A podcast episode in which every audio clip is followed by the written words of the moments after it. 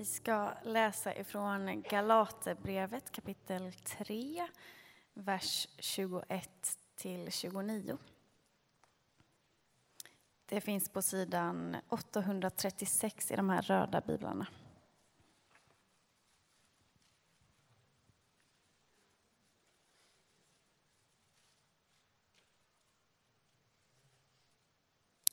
Strider då lagen mot Guds löften? Nej, inte alls. Om vi hade fått en lag som kunde skänka liv hade rättfärdigheten verkligen berott av lagen. Men nu har skriften lagt allt under synden och då kan löftet till dem som tror uppfyllas bara genom tron på Jesus Kristus. Innan tron kom hölls vi under uppsikt med lagen över oss tills tron skulle uppenbaras. Så har alltså lagen varit vår övervakare tills Kristus kom, för att vi skulle göras rättfärdiga genom tron. Men nu när tron är här har vi inte längre någon övervakare. Alla är nämligen genom, Guds, genom tron Guds söner i Kristus Jesus. Är ni döpta i Kristus har ni också iklätt er Kristus. Nu är ingen längre jude eller grek, slav eller fri, man eller kvinna. Alla är ni ett i Kristus. Men om ni tillhör Kristus är ni också avkomlingar till Abraham och arvtagare enligt löftet. Sen ska vi läsa från Lukas evangeliet kapitel 3, vers 1-15.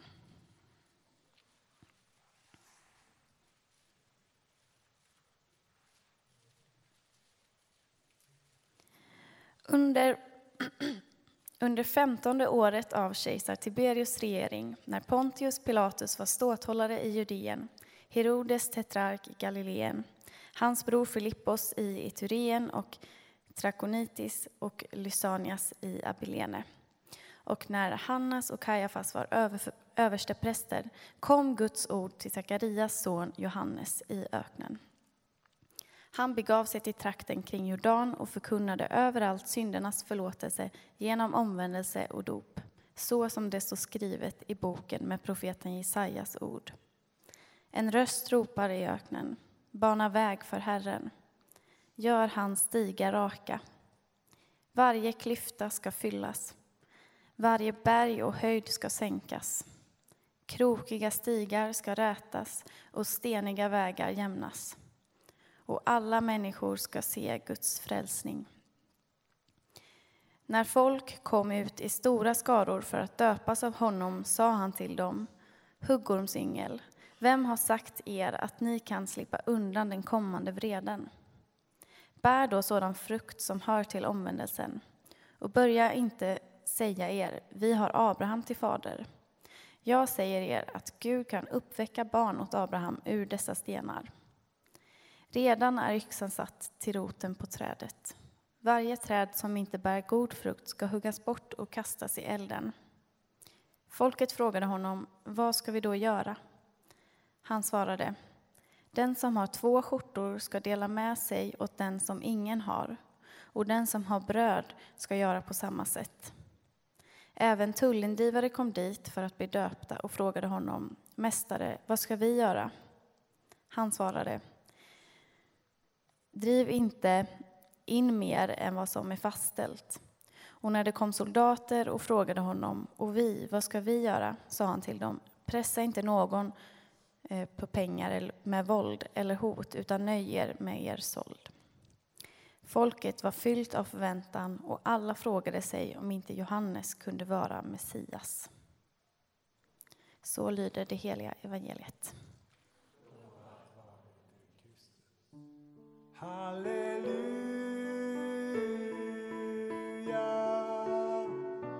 halleluja,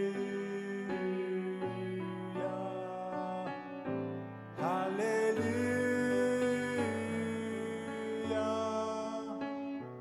halleluja.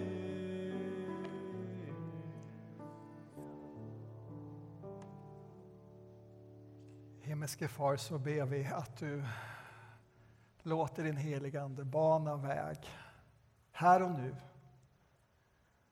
Stenbumlingar som behöver flyttas på, portar som behöver öppnas, ögon som behöver se. Kom heligande.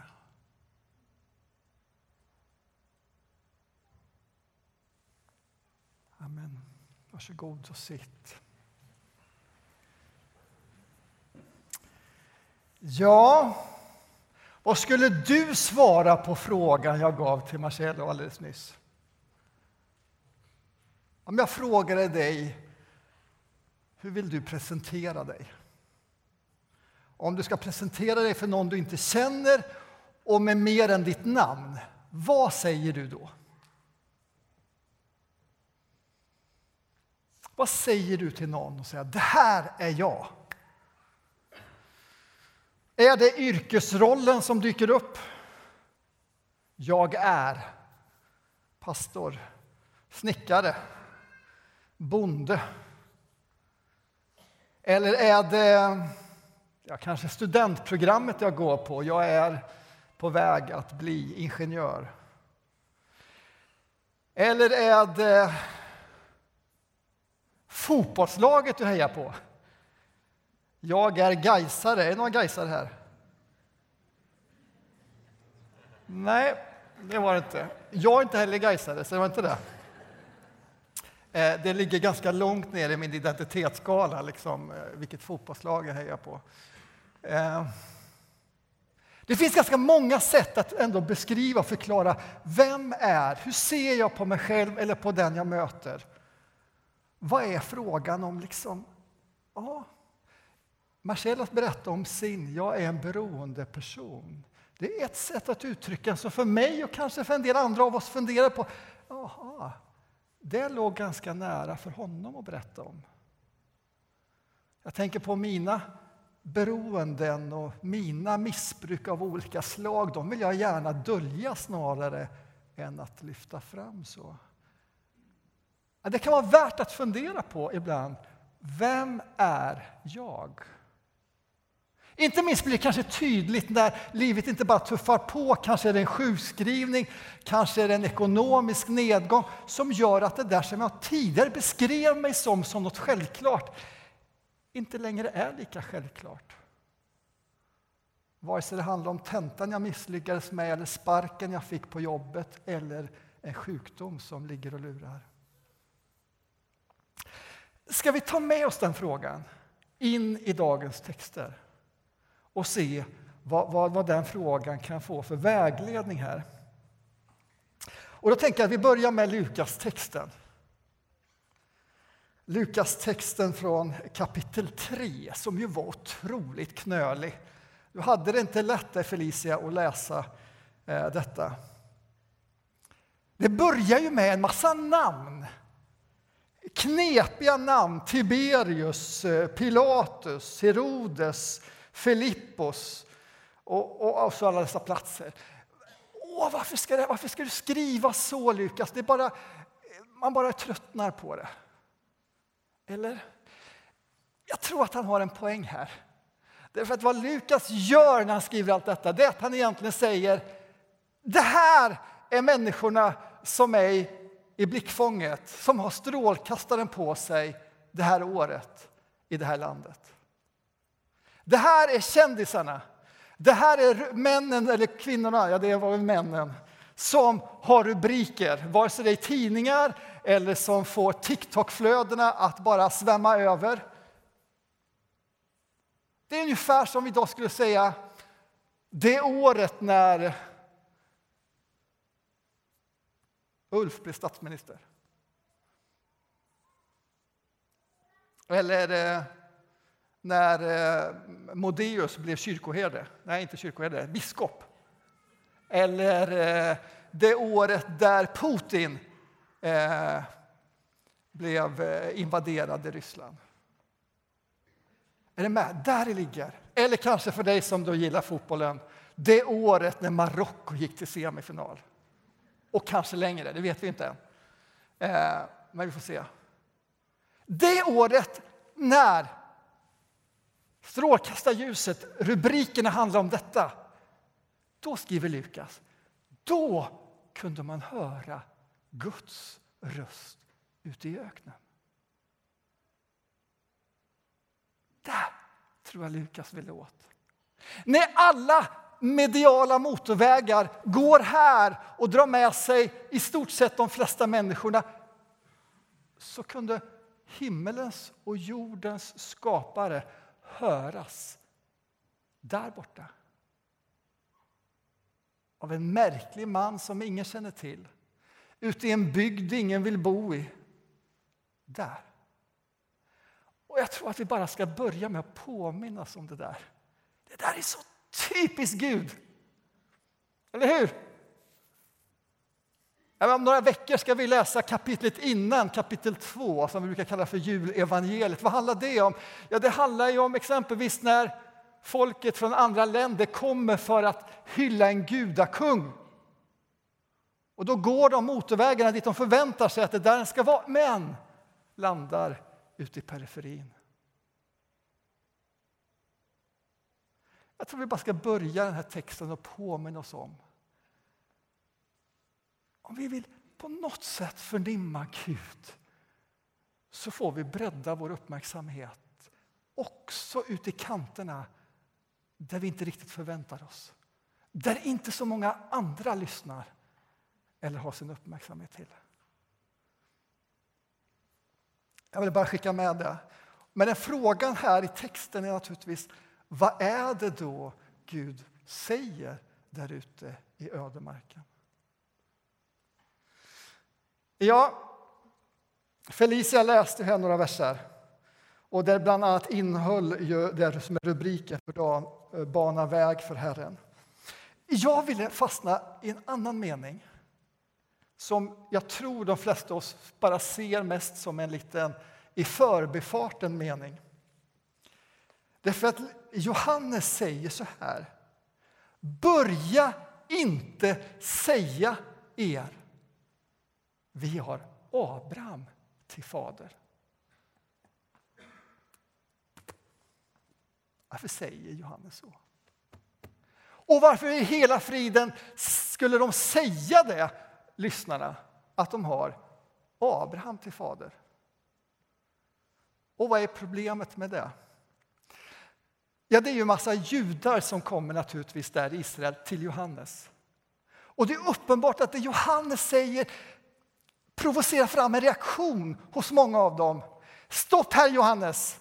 Det här är nog inte riktigt gäller oss. För vår identitet, det är vi har Abraham till fader. Det var det som en jude, liksom, hej, jag heter Daniel. Jag är Abrahams barn. Det låg högt i deras presentations inför andra. Och det var ju någonting som var någonting vackert, någonting fint och någonting naturligt. Gud hade utvalt detta folk och de levde i den identiteten. Jag har Abraham som fader. Men uppenbarligen när Johannes vill bana väg för Gud i en ny tid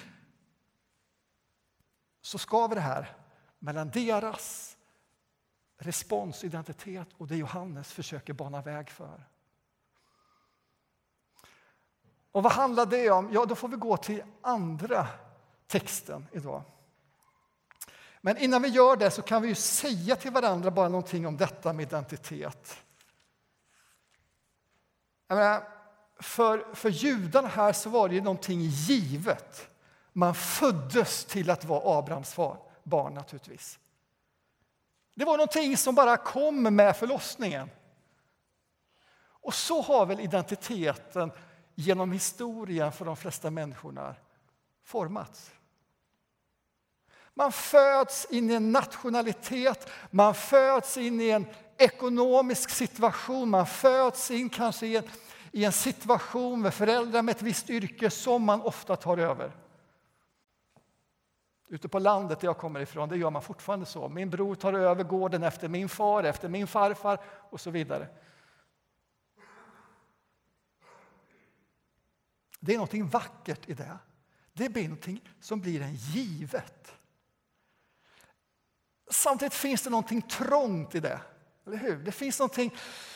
Oh, Och det är så många berättelser i historien om jag vill ta mig ur detta. Andras människors syn på mig, andra människors förväntningar på mig, andra människors uppfattning om vem jag är. Jag måste få frigöra mig från den. Och idag är vi kanske de mest världskända på området. Harry och Meghan.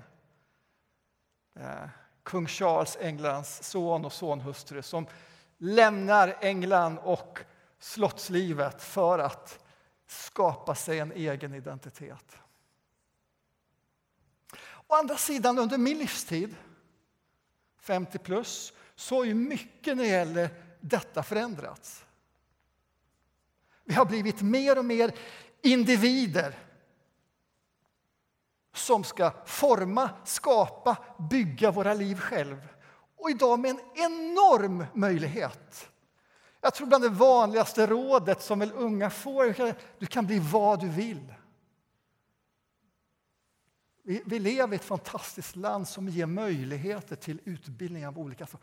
Det är ju underbart att det är så.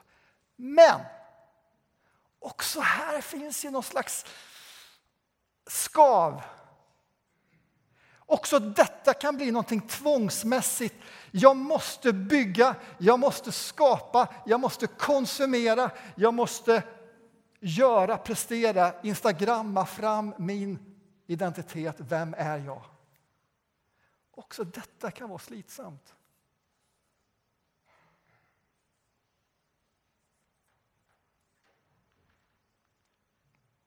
Och båda de här sätten att få, få, få liksom del av vem är jag, att det blir en givet och det är någonting jag måste skapa. Båda har gott i sig och båda har naturligtvis någonting vi behöver se upp med.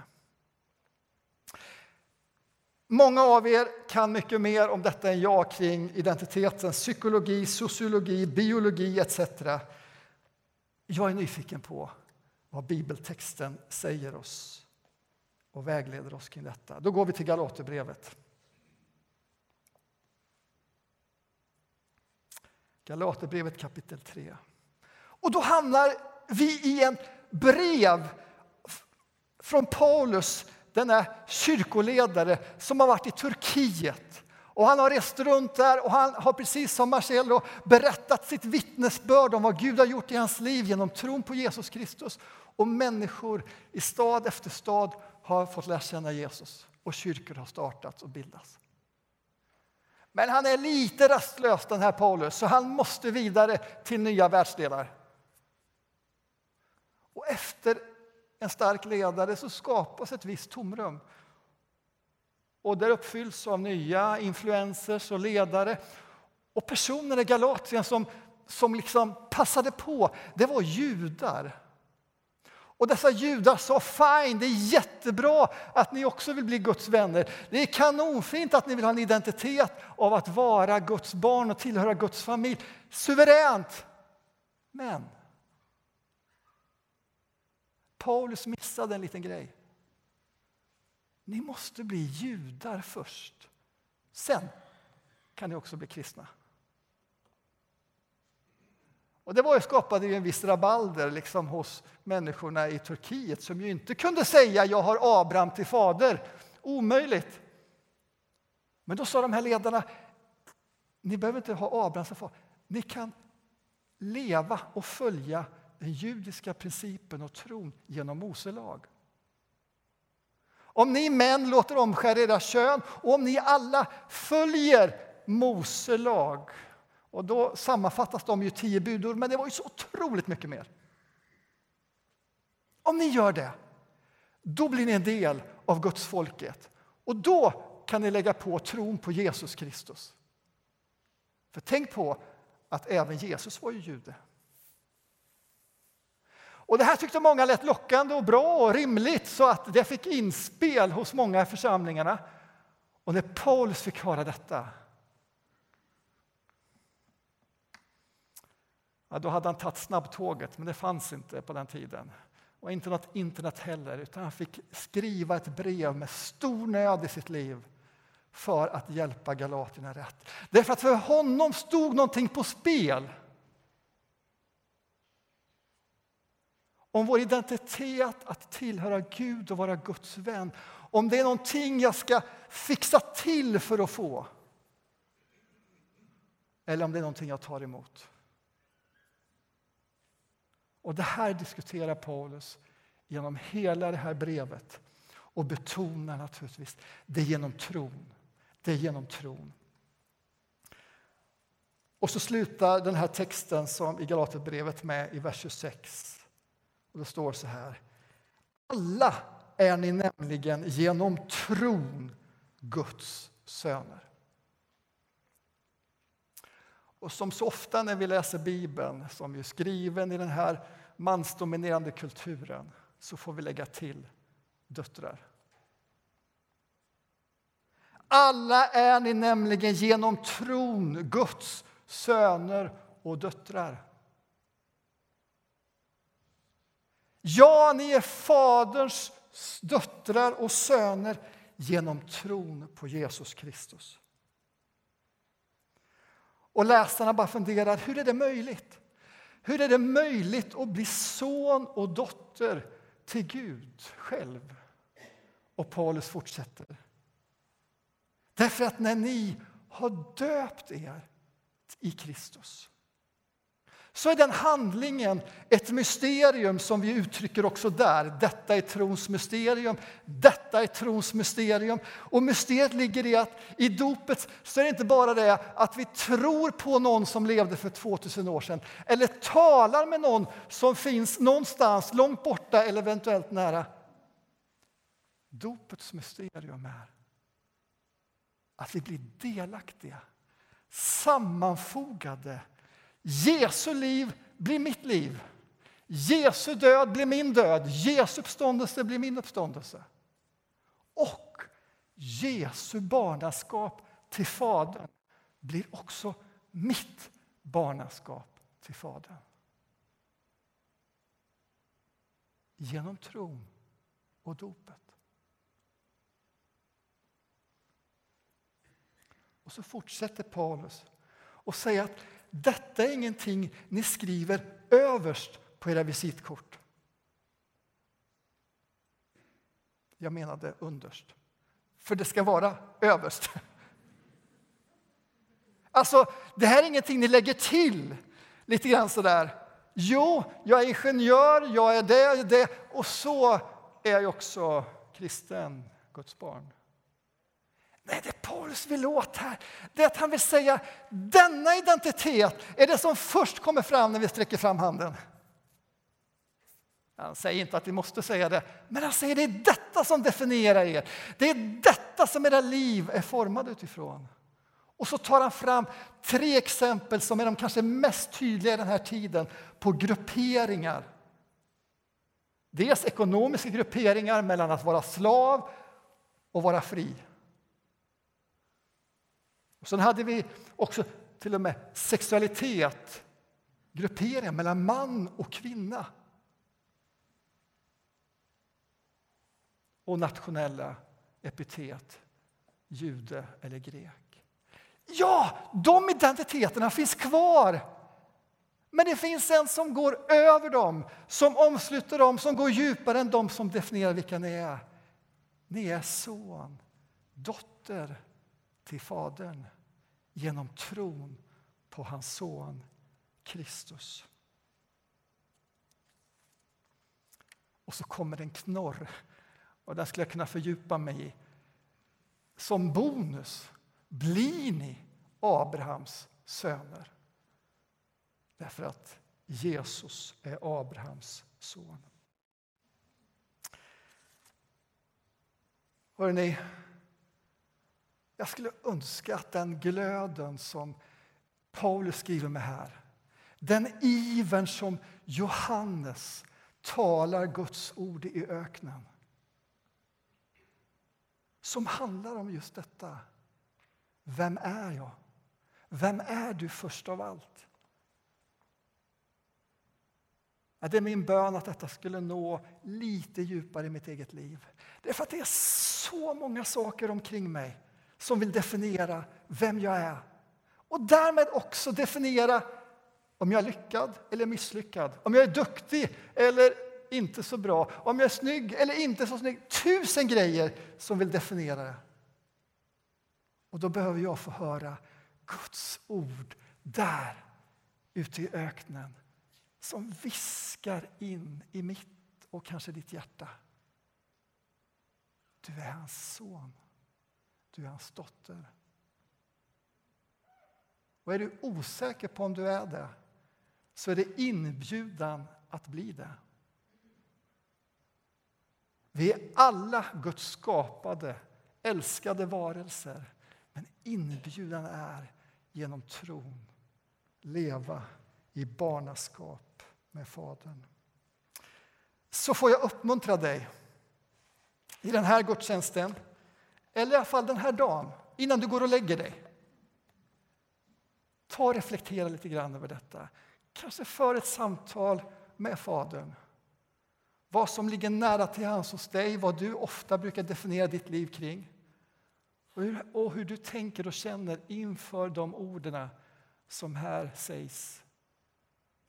Berör det dig i ditt liv? Eller går de förbi? Är det verklighet där, men det har svårt att liksom få ner på djupet? Ta gärna det samtalet. Och äventyret att du får bana väg för honom också denna söndag, den tredje advent. Amen.